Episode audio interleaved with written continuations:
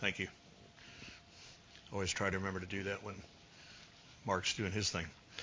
So we are in Exodus chapter 7, beginning at verse 8. Then the Lord said to Moses and Aaron, saying, When Pharaoh speaks to you, saying, Show a miracle for yourselves, then you shall say to Aaron, Take your rod and cast it before Pharaoh, and let it become a serpent. serpent.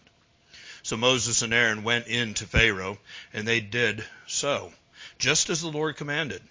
And Aaron cast down his rod before Pharaoh and before his servants, and it became a serpent. The Pharaoh also called the wise men and the sorcerers. So the magicians of Egypt, they also did in like manner with their enchantments. For every man threw down his rod, and they became serpents. But Aaron's rod swallowed up their rods. And Pharaoh's heart grew hard, and he did not heed them, as the Lord had said.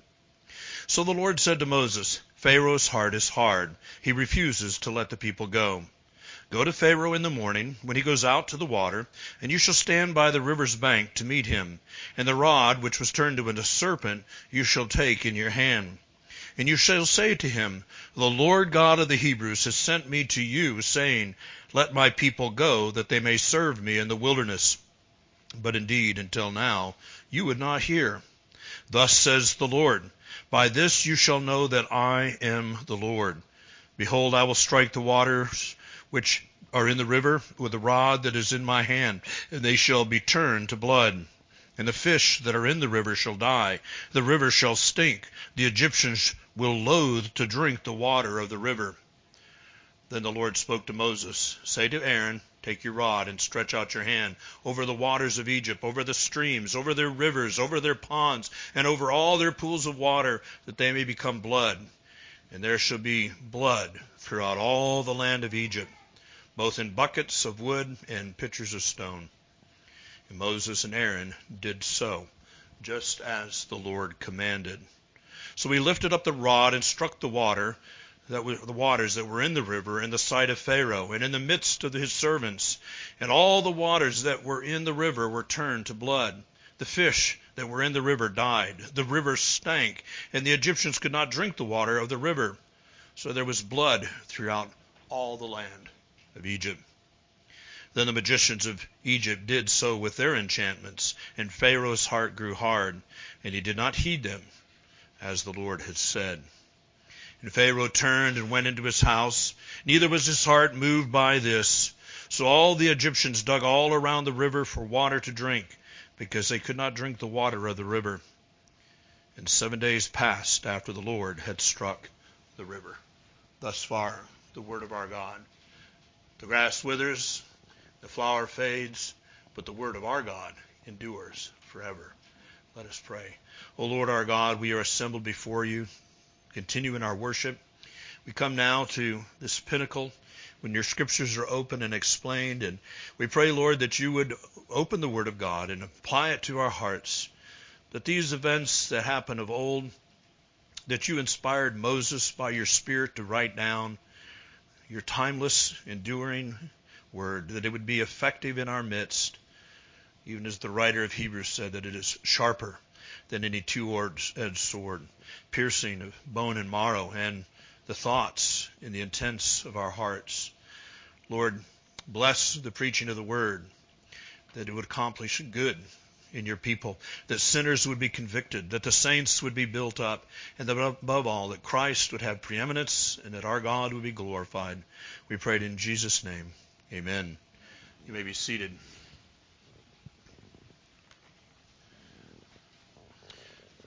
I hope most of you will remember when we were in the book of John that John's gospel opens that first chapter, the first 13 verses, uh, with what is typically called a prologue. Children, what that means is an introduction. That in those 13 verses, John particularly introduces someone he introduces the Lord Jesus Christ. In the beginning was the Word, and the Word was God, and the Word was with God. He's introducing the one, the Son of God, who'd come into the world. Phil Graham Ryken, in his commentary on the book of Exodus, suggests that this episode here with the rods turning into serpents provides a prologue, an introduction to what follows in the next five chapters, the, the chapters that contain the plagues. Children, I want to remind you that these, these things are critical. An introduction helps us to know where we're at, where we're going, what to be looking for. And even as you hear this passage about the serpents, it's pretty fascinating actually what's happening. Rods turning into serpents and one swallowing up the others. Why don't you remember is this is setting up a picture of where the events are going over the next five chapters. So in this prologue, this introduction, there are several important things that are reported. The main characters of the drama are once again named Moses, Aaron, Pharaoh, and the magicians. And of course, in it all, through it all, above it all, is the Lord, the covenant faithful Lord God of his people Israel. He is the driving one. He is the one that is accomplishing his purpose. So then what we see is then there's a pattern or a flow of the plagues that follow. And this is the, the pattern. Moses and Aaron obey God and the miracle is performed.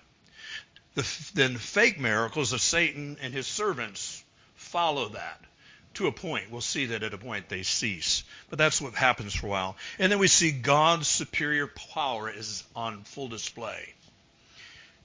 And then we also see the rod of God in Aaron's hand. And then another sober note the ever increasing hardness of Pharaoh's heart. That refrain keeps occurring. We've seen it in the passage that we've just read. So, what we have here is a contest between serpents, and the way that that turned out is a picture of how the whole contest or conflict will turn out. What became of the magician's rods that turned into serpents? They're swallowed up by Aaron's rod. That was in verse 12. This looks forward to Pharaoh's army being swallowed up by the Red Sea. On down in chapter 15, verse 12. The same word, swallowed. It's the same word in the Hebrew is used in both those occasions. And so here we have this prologue, this introduction that is looking to the destruction, the final and complete destruction through the plagues, but ultimately even Pharaoh's army, what's left of it, when it is swallowed up by the judgment of God through immersion into water. We're going to use three main headings this morning. We're going to look at this swallowed. Swallowed, God's power on display. Then, second, God's first plague on Egypt. And then, death and devastation follow sin. The wages of sin is death. So we see the sin of Pharaoh and what happens to him and his people? Death and devastation. And then we'll have a concluding application. What we should see in this historical account are the Lord's strong hand to save his people. This is one of the themes. Uh, I forget who it was, but uh, someone that was reading and preparing for the book of Exodus last fall pointed out that the theme uh, is that God saved for his glory. God saved for his glory. And, and we can say that about our own salvation.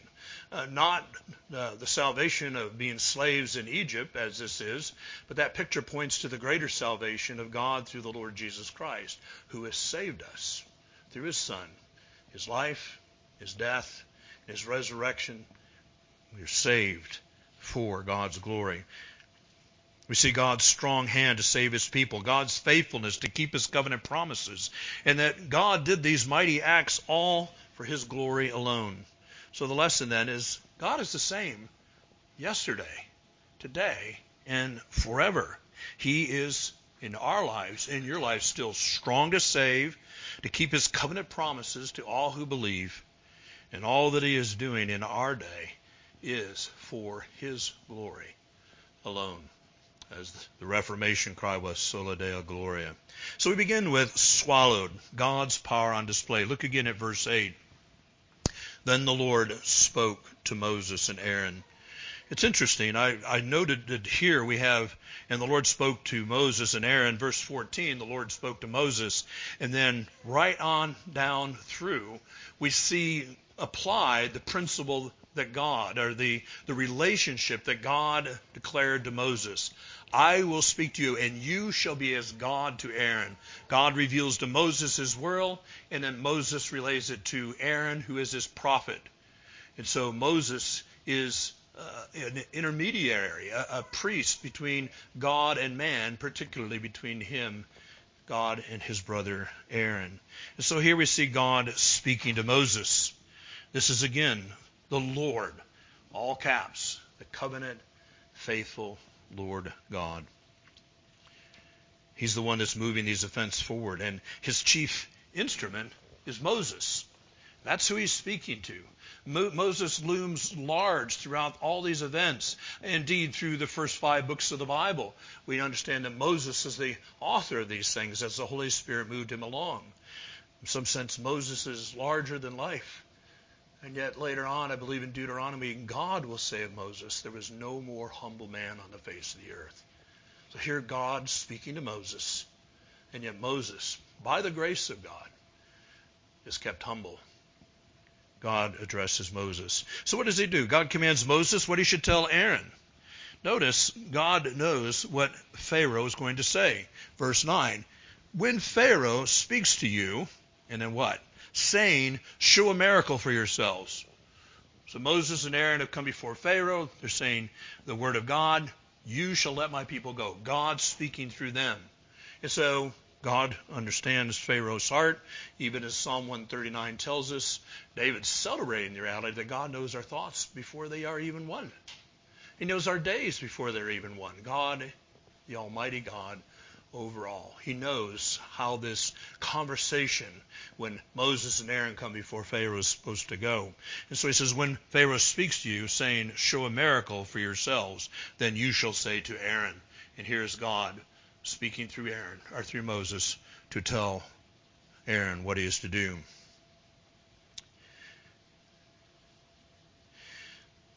Pharaoh makes this demand. It's not recorded, but indeed they come before him. God said he'll say this, show a miracle for yourselves. What Pharaoh's doing in that, he's trying to put Moses on the spot. Remember, Moses grew up in the household of Pharaoh. This Pharaoh probably was like a brother as Moses had been adopted into Pharaoh's home and as a young child. And there's something of a contest even in that. And so Pharaoh has some assumptions about Moses. Perhaps he's gathered intelligence from his men and, and realized that uh, Moses has just been keeping sheep in Midian for the last 40 years. And so he's putting him on the spot. Show a miracle for yourselves. His goal would be then to discredit Moses. If he has no miracle, no, no sign or wonder, then he can just dismiss him and send him on his way and, and get on with life, so to speak. But God has prepared his men, Moses and Aaron, for this moment. Even in the wilderness, when God appeared to Moses, he instructed him, take your rod that's in your hand, cast it down, it will become a serpent. And then to take it up by the tail and to return to being a rod. And then also you know, place your hand inside of your cloak, pull it out again, and it was leprous. Stick it in it again and pull it out, and it was whole. Both of those were done before the children of Israel. Here we find that only the miracle of the serpent was done. So God has prepared them. Uh, this has been rehearsed. Uh, Moses has relayed this to Aaron. Moses also has displayed this to Aaron and the leaders of Israel.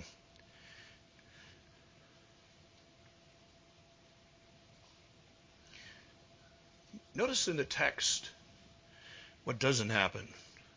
He says, Take the rod and cast it before Pharaoh. Cast and let it become a serpent. God doesn't say, Aaron, cast it before Pharaoh and make it a serpent. That's God's business. That's what God is going to do. And all along through there, Moses and Aaron going faithfully in obedience. God is the one that acts when his servants do as they were commanded. It was God's to perform the miracle of it becoming a serpent, as well as when Aaron took it by the tail, that it would turn back into a rod. And you see faith in these men, that they did as they were instructed. We're not told that Aaron took the rod up again, but he certainly did because later God's going to tell him to stretch the rod out over Egypt. And the rod will be used over and over again, even as I pointed out uh, some sermons back. And so uh, these things are not recorded, but we see faith in Aaron that he can take hold of the tail of the serpent with a confidence that God will transform it back into a rod. And then verse 10 and following tells us they did just as they were told. So Moses and Aaron went into Pharaoh and they did just, they did so, just as the Lord commanded. Wouldn't that be a marvelous thing to have that recorded about our lives? The Lord commands something, you know, we, we review the commandments, and we did them just as the Lord commanded. But we don't, do we? We need a Redeemer. We need the Lord Jesus Christ. And the reason these men are able to do as the Lord commanded, the reason they're uh, faithful, that they're, they're equipped, is God has equipped them because of the completed work of Christ that will be done a millennium and some down the road. But because even now He has given them His Holy Spirit. So they go in and they did just as they commanded. I think this is pretty amazing, you know, that he cast down the serpent, and there it is, slithering around on the floor in, in the presence of Pharaoh. And Pharaoh plans for some one-upmanship. It's like, oh yeah, you can do that, and he summons his, as this text tells us, his his sorcerers, his wise men, his sorcerers, his magicians, and they did just so. He says, I can do that. My men can do that. Now, no doubt these wise men, sorcerers, and magicians were pleased with themselves. I want us to step back. What happened in the last book? Remember, we were in Genesis, and a Hebrew slave, a son of Jacob, Joseph, ends up brought into Egypt in chains. He's in Potiphar's house, falsely accused, ends up in prison, and there he interprets the dreams of the the uh, cupbearer and, and the baker of Pharaoh. Uh, those dreams are pulled true, and they then Joseph's forgotten until Pharaoh has dreams. And then the wise men, the sorcerers, and the magicians are unable to explain them. This is supposed to be their art. This is this is their guild. This is their craft. This is what they're about, and they can't do it. And a Hebrew named Joseph, who was just brought from a prison, who had formerly been a slave, interprets Pharaoh's dreams. You can be certain that the guild of wise men, magicians, and sorcerers never forgot that story. So imagine there's a little pride in them that they come in and they're able to do the same thing. That they're happy to do a little one-upmanship with Moses, another Hebrew who has come from being a slave, pulled out of the river, and of all things adopted by Pharaoh's daughter. You can just imagine there's a lot of consternation. These are men. These are sinful men. But that contest is taking place. So you can imagine them congratulating themselves as they pass down their rods. Something happened unexpectedly at that point. Children, you've no doubt heard this story. You remember what happened when the wise men they cast down their rods? I imagine there's there's at least a dozen there's quite a few of these men. And so suddenly the, it's like that Indiana Jones scene when there's snakes slithering all about. And, and then something remarkable happens. Aaron's rod, which has become a serpent, starts eating snake after snake after snake. He, he swallows them up. Those wise men, magicians, and sorcerers were not prepared for that to happen. Nor is Pharaoh. He's showing off. He thinks he can take on Moses. But this is the first time Moses has had some picture of what the God of the Hebrews is like. His wise men have been bested by Moses and Aaron. He denies that God is, and yet certainly someone greater than Moses and Aaron are there, unless he fully believes in magic arts and so forth. But nonetheless, even if that's the case, his wise men have been shown up. Their serpents and their rods. They're going to walk out of there, no rods in hand. And you know what? I'm convinced it's not recorded. When Aaron took hold of his serpent, which returned to be a rod, it's no bigger than it was before. It's not like it grew and grew and grew, and he's walking out carrying a telephone pole. It's a rod. It's the rod of Aaron. God has accomplished a great thing. Now, you might be asking a question. I know I did. How did Pharaoh's wise men, sorcerers, and magicians turn their rods into serpents? Well, there's three possibilities, and uh, I'm inclined to think that the third one might be the one. But uh, whatever the case is, God may, by his direct power, have enabled it to be so. And if that was the case, the magicians would have been surprised because they would have never seen this happen before. But regardless, God is sovereign over this. And those whatever took place was within God's sovereign plan. He's governed it, all his creatures, all their actions. Secondly, we say God allows Satan's dark arts to be used by these sorcerers, magicians, that indeed they had some power from Satan under God's authority, under God's dominion, because Satan is God's Satan. Satan is not a loose cannon. He is governed by the Almighty. Go read the book of Job, particularly the opening chapters. So that's a possibility. But it may also be by sleight of hand, what we call magic. I think most of us, even you children, you've seen magicians. Maybe some of you even played around with magic tricks, and you read that book and you realize, oh, I know how they do this now. So when you see a magician, you're watching for that sleight of hand. And that's a very real possibility of how these men, that they actually smuggled serpents into the room. They hid them until that moment. And then with their secret arts, that uh, the poof of the smoke or whatever, then they cast down rods, but their snakes are then produced. Sort of like the magician pulling a rabbit out of a hat that's supposedly empty, or you know, putting a scarf over his hand, pulling away, there's a dove. Sleight of hand may be exactly what they were doing. But for whatever reason, God decreed their delusion for his holy ends. It's highly likely that the two leaders, two of the leaders of this troop of wise men, sorcerers, and magicians are named by the Apostle Paul in 2 Timothy 3.8, where he names a certain Jannes and Jambres who resisted Moses. Perhaps you've wondered about that. Now, I want to make a, a, very interesting point by quoting Matthew Henry. He comments here as to what's happening in this context Matthew Henry says, God suffers the lying spirit to do strange things. Remember, there's a time where a lying spirit goes from the presence of God to be in the mouth of the false prophets. And that's what he's referring to, but he's applying it to this situation. God suffers the lying spirit to do strange things that the faith of some may be tried and manifested, strengthened, and the infidelity of others may be confirmed. Pharaoh, his magicians, and that he who is filthy may be filthy still. That certainly applies to Pharaoh here. He's hardened in his heart. This episode takes place, and he just remains as he is. His infidelity, he's sealed in his infidelity. He's a cynic and a scoffer and a mocker of God. And so, whatever a great display of God's power he's just seen, he just remains as he is.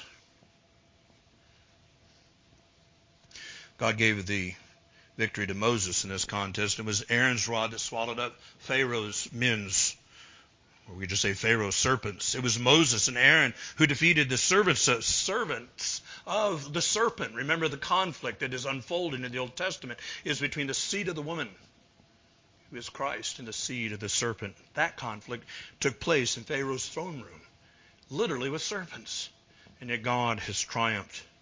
And this should have been enough to move Pharaoh to repentance, to yield to the Lord God's command to let his people go. But he would not. So here's this powerful picture of the contest between the covenant faithful Lord and this king who serves at the Lord's command. Uh, the very beat of Pharaoh's heart is because God commands it.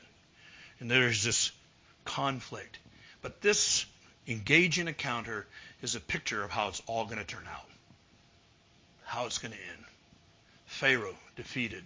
His wealth, his power, his status, his fame, his prestige will all be swallowed up as God's mighty hand comes upon him. And here it has begun. And in this moment, Pharaoh has an opportunity to repent. He has an opportunity to humble himself in the sight of the Lord that he might be lifted up. However, verse 13 tells us Pharaoh's heart grew hard.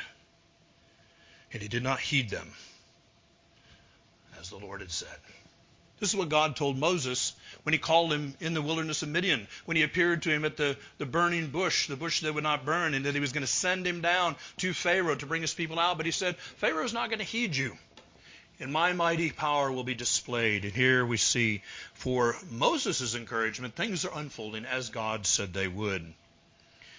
Before we go on, let us consider the grave danger of a hard heart. Children, you don't have to be an adult to have a hard heart. One of the remarkable things about children is their hearts are often tender. Jesus comments on that. He'll accept you be like a little child and just come with simple faith. Just with simple faith, call upon the name of the Lord. It doesn't take a, an intellectual degree and a, and a giant brain and all that just to be like a child. But you know, a child can have a hard heart. You children hear the gospel. You hear the word of God. You, you hear Christ through the preaching of his word calling sinners like yourself to himself. And how much more so God has made promises to you, children. You have the sign and the seal of the covenant set upon you, and God has promised to be your God. And he calls you to come to him. Do not resist the work of the Spirit of God. Do not push back. If the Lord is calling you, as he's promised, to be your God, yield to him.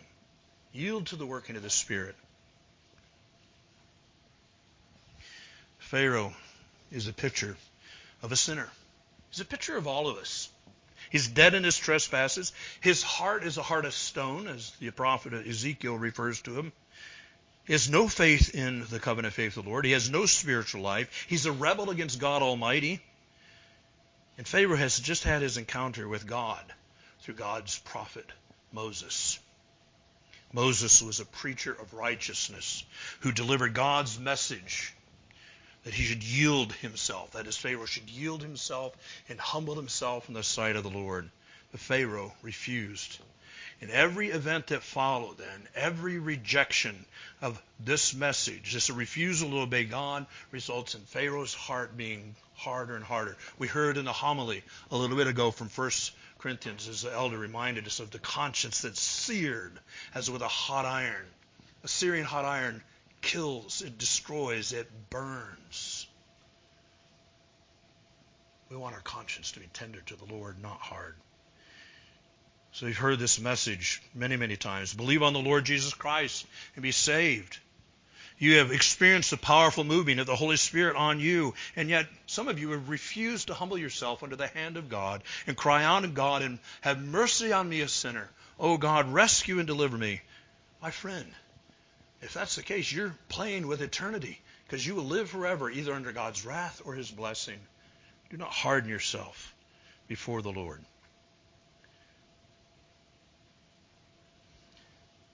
Christ came into the world to save sinners. God sent his only begotten Son into the world because God loved the world. God loved sinners. And he sent his Son to save all those whom he gave to his Son. And the work that Christ accomplished in his life of obedience, his death on the cross, his resurrection, is for those who believe. When you believe on the Lord Jesus Christ, that is, you have faith in Christ according to the promise of God, his gospel, once for all delivered, all the blessings, all the benefits of Christ come to you. You're made right, legally, just in the sight of a holy God. God begins a work in you that you are growing in holiness. We call that sanctification. God declares you to be his child. You are adopted into the family of God. And you are assured of life now on this earth already, and then a life in eternity in the presence of God. This is all accomplished by union with Christ. And if you are such a one, if you have faith in the Lord Jesus Christ, these benefits are yours. These blessings are yours, that we should live in them and walk them out to the glory of God. Well, we move along then to God's first plague in Egypt. What follows then is a pattern, and this first plague will follow in each of the following plagues. Moses and Aaron obey God, the miracles perform. The fake miracles of Satan are then following as his servants perform them, these same wise men, sorcerers, magicians. And God's superior power is displayed. And the rod of God in Aaron's hand becomes a picture of power by which God accomplishes his will. And then the ever increasing hardness of Pharaoh's heart. That's a sober, like a, a period at the end of each one. And Pharaoh hardened his heart before the Lord. Well, some background here. This worship was this river that Pharaoh was going to go out before. We're told here that he goes, you know, meeting when he goes out in the morning uh, to the water. This, the, the Nile River. This Nile is a mighty river mighty river. Some of you might be familiar with the Mississippi. Maybe you've been uh, to the Mississippi and you can think of it. I've seen the Amazon. From what I understand, now they're saying the Amazon River is the longest river in the world. They used to say it was the Nile. Further research, no doubt, with satellites and stuff, they can determine it. But the river, uh, Nile River, is the longest river in on the African continent, second longest in the world. It begins flowing from a lake deep in the southern part or central part of Africa, Lake Victoria, and the tributaries that feed water into that lake, and then it flows north. It flows from south to north through several countries, and then eventually it empties out into the Mediterranean Sea some 4,100 miles later. The Nile flows through the entire length of Egypt.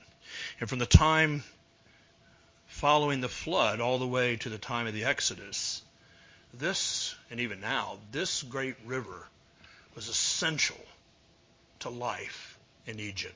It was vital. It was vital for transportation. It was vital for water. It was vital for food sources. It watered the, the, regions through the flooding alongside of it so they could grow the crops. The river supplied, you could say that the Nile was like the lifeblood of the nation. It was so vital. You know what happened? With sinners' hearts, they worshiped the river. The river became like a god to them. They saw it as the creator and the sustainer of their life. So that's a little context about the river. But isn't it true? Water? How many of you can survive, we'll say, four days without water? You'll be in pretty rough shape without anything to drink for four days.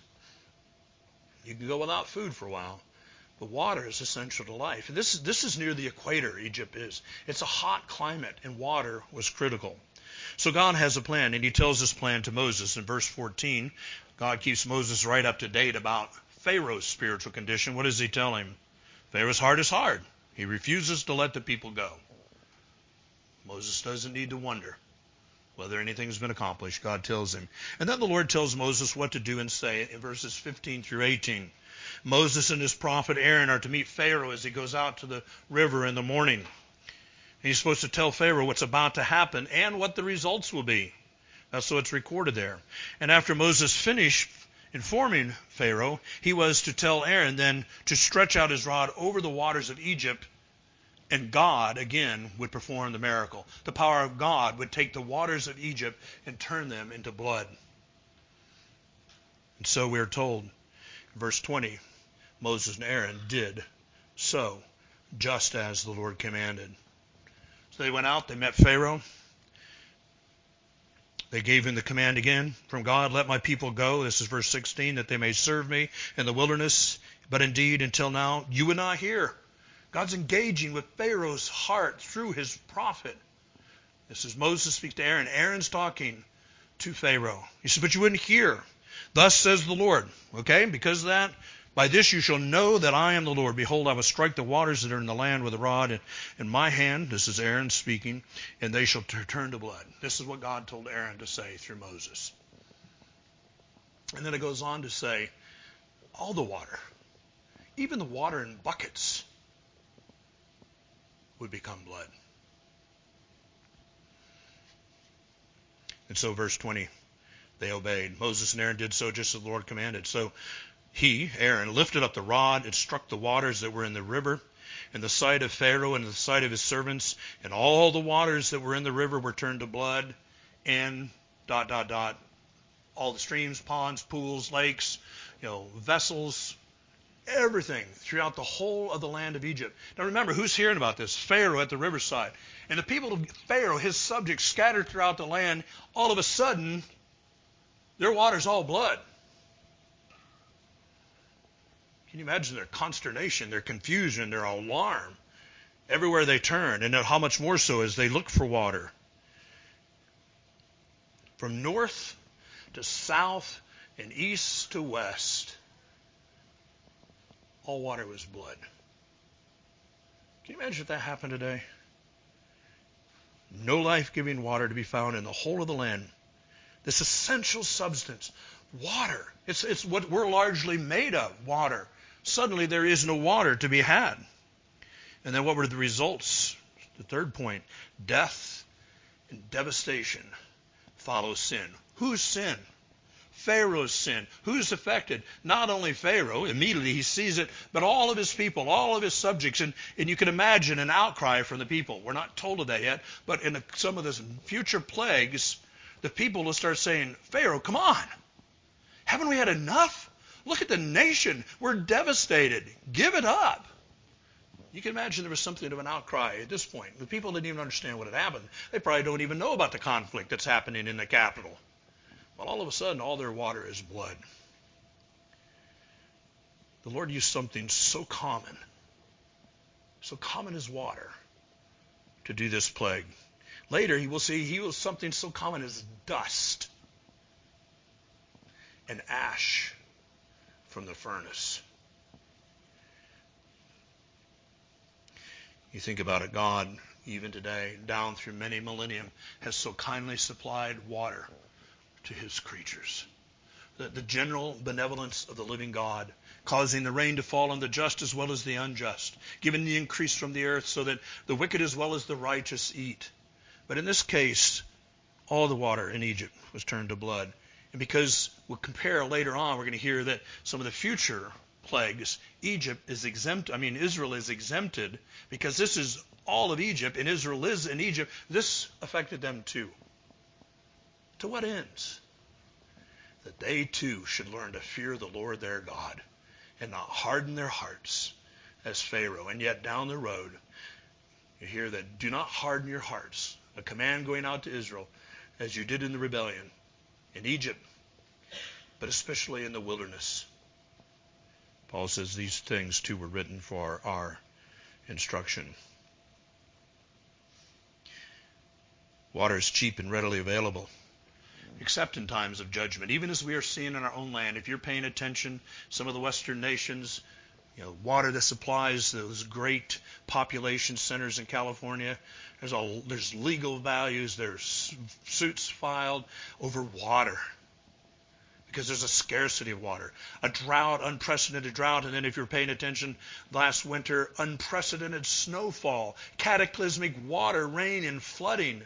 My friends, this is judgment from the Almighty. This is what God does to nations. And the righteous take it to heart. Let us not be like Pharaoh. God's judging our nation. It is evidence in the number. Let us seek the Lord. Let us repent and turn from our sin. And so here they are, no water, only blood to drink. Now, in the future plagues, we're told how they were resolved. Pharaoh entreated Moses, and he went out and prayed to the Lord, and whatever the infestation was is removed. Sometimes immediately, sometimes overnight with the frogs, as we'll see. That infestation was removed. They just all died. That in itself was a plague. Dead frogs everywhere. But this plague, we're not told how it's resolved. We're just told at the end of it, seven days passed after the Lord struck the river. And it seems to be a marker till the time of the next plague. But what follows? Death. We're told in verse 20, the second half. So he lifted the rod and struck the waters of the river, and in the sight of Pharaoh, and in the sight of his servants, and all the waters returned in the river were turned to blood. The fish that were in the river died. The river stank. And the Egyptians could not drink the water of the river, so there was blood throughout all the land of Egypt. Destruction and death. My friends, this is a terrible plague. Use your imaginations and try to imagine that if this land was struck, every body of water was blood. This had an impact not only on man, but all the animals in Egypt, in the land. The very sight of this very real blood would have greatly alarmed all who saw it. The consequences were far reaching. The downfall of Egypt has begun. But this first plague, the downfall of Egypt, has begun. Death and destruction. The fish and all that lived in the rivers, they, the people depended on these fish. It was a source of food, it was a source of commerce. And they're all dead. Major economic loss, a major food source loss. What follows is hard to imagine the stench of rotting blood and fish flesh some years ago in the early 80s, my wife and I were biking a lot of New, upper New England, and we went on up to New Brunswick with friends, and we're biking Grand Manan Island. It was, I think, an August day. It was hot. We were enjoying ourselves, and we, we came around the north side and then the west side of the island, and we start riding uh, east into the breeze. Wow, we were overwhelmed, overwhelmed with a stench. When it hit us, we're like, what is that? It was ghastly. It was like something out of a, a dark movie, although you don't smell things, but it was just awful. I, I never smelled anything like it before or since. And we're riding on and on, and we're just trying to keep from becoming sick. It was that bad. And eventually we come to a, a fish processing house right on the edge of the water. And just above the water line was a pile of fish offal bodies that have been filleted, all the innards, just in a heap in that August sun. And that's what we smell. It was a pile of lobster bait. Sorry if that ruins your appetite for lobster, but it was just so you know when I think about Egypt and the whole land, I mean at least all along the river, this stench of rotting fish and rotting blood, there's no escaping it. This is a terrible plague cataclysmic, earth shattering, alarming. Why? Because Pharaoh, one man, hardened his heart. Death and destruction came upon them. Remember, Egypt is a hot land near the equator. All those pleasant palaces, those large and lovely houses of the rich and the wealthy along the river's edge were suddenly not places that were pleasant to be. You can imagine that those people fled. But where did they go? The stench is everywhere. This mighty river that held the, uh, uh, was held with reverence and even worship. It was uh, one of their gods connected to it. It's, now it's suddenly the picture of death. My friends, if you are a sinner who follows your own idols, this is a picture of what awaits you death and destruction. Life is found in Christ alone. The Lord God had brought down one of the great idols of Egypt. God had overthrown the idols of men. And in that, there's a mercy. When God strips away our idols, when He shows us the insufficiency and the inadequacy of our idols, God is showing a mercy. And then what we see is the, the arrogance of Pharaoh's heart, this sinful arrogance. Verse 22 Then the magicians of Egypt, no doubt they were summoned, and with their secret arts, their enchantments, they did so. Like, really? You don't have enough blood? There's not enough death and destruction. I don't know what water they they did their secret arts with, but they did something. It's recorded here. And you know, here's Pharaoh. It's like, oh, my men can do the same thing. I don't care about this Lord God of Israel. And he did not heed them, just as the Lord had said. And Pharaoh returned. He went to his house. Neither was his heart moved by this. This reminds us that the Holy Spirit alone can change a sinner's heart. Can't do it for ourselves. Well, the good news is that God is able to reach even a sinner like this. We can dig deep holes for ourselves in our sin. Some of you have testimonies of that. God's grace is greater than all our sin. There's no hole so deep but that God can reach into it and rescue us. I'm persuaded that if God gave Pharaoh a heart to repent, God would have been able to save him. God's grace is amazing. You know, I wonder at this point, he summons his enchanters, his magicians, and all that. You know, if Pharaoh really wanted to show his superiority, he should have told them, turn all that blood back into water. That would have been something. But he couldn't because God is judging them. And he's just a puny man, as we all are. And so this brought devastation for all the people. Verse 24, so all the Egyptians, the whole, throughout the whole of the land, all the Egyptians, they dug all around the river for water, hoping that if they dug far enough away from it, that there might still be the water in the ground, as the case would be. Perhaps even in the land, they're digging wells, because you know you can go out there and you dig deep enough, you will find water in the ground. These people are desperate. Did they find water? We don't know. God, in His general benevolence, benevolence may have been kind to the people of Egypt, who this has come upon them through no fault of their own, although they are a nation of idolaters. But they're desperate. They need water. And they can't find any. Verse 24. They could not drink the water of the river. Devastation.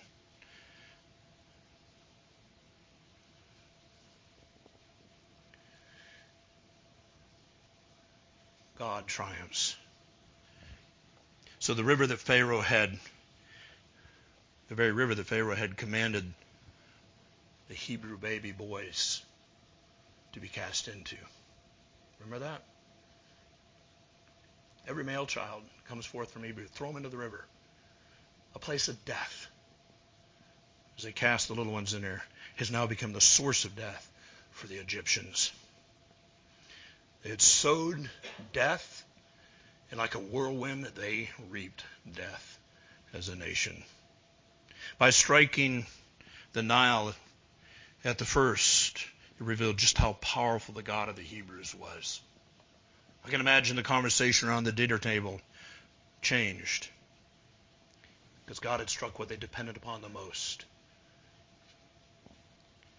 This plague points to the final plague when the blood of the firstborn of all the houses of Egypt will be spilled as the death angel goes throughout the land. But those of the Hebrews where the blood of the lamb is on the doorpost and on the lintel are spared. The life is in the blood. This blood was death because of the destruction from the Almighty. But God preserves life through the life, the blood life of the Lamb, pointing, of course, to the Lord Jesus Christ. We'll deal with that in chapter 12 with the Passover. Well, my friends, if you would escape young or old, adult or child, if you would escape the wrath of God that is surely coming, you need to be under the blood of Christ. You need to be united to Christ. His shed blood needs to be effective for washing away your sins. I said we can close with a, an application. Matthew Henry observes that this very first plague on Egypt was turning water into blood. Remember what the very first miracle of Jesus was? He turned water into wine, the blood of the grape. You remember that sermon from John 2 where the water was in those ceremonial uh, jars representing the law, and that the wine was a picture of the new covenant in Christ, God, in, in Christ dispensing grace to sinners there in Israel and throughout the land. What we see here is a picture of the law given by God through Moses, a dispensation of death and terror, is certainly what Egypt knew. And yet Jesus comes with a dispensation of grace and he gives wine that makes man's heart glad. The plague of the blood forewarned of a greater judgment to come. The judgment in the last day. Pharaoh did not heed that warning. He hardened himself. Matthew Henry comments, so quoting here, God warns before he wounds. God warns before he wounds. We're warned weekly through the hearing of the law and the preaching of the gospel. We are warned to flee to Christ. Even so, God is warning sinners today. There is a day of wrath and ruin coming. But not this day. This is the day of salvation. God is still offering salvation to sinners. You look at the rebellion in our land. You look at the hardness of hearts, the shaking of fist of man against God, the collective facing. We will determine what genders are, not the Almighty. There's more, no more blatant casting off of the yoke of God than in this thing. And yet God is still offering salvation. God is still merciful, calling sinners to himself. This is the reason that Jesus came into the world was to save sinners as we are. Jesus alone is able because he is the God man, come from heaven, taking our humanity, to live the life we needed to live but we could not, dying the death that we deserved, and rising victorious that he would give us eternal life. And so we see, saints of God, The Lord is strong. The Lord's hand is strong to save his people. And God is faithful to keep his promises, his covenant promise to us. And God alone does these mighty acts, the chief of all, salvation through his Son, that he alone would be glorified. Our God is the same yesterday, today, and forever. Amen. Let us pray.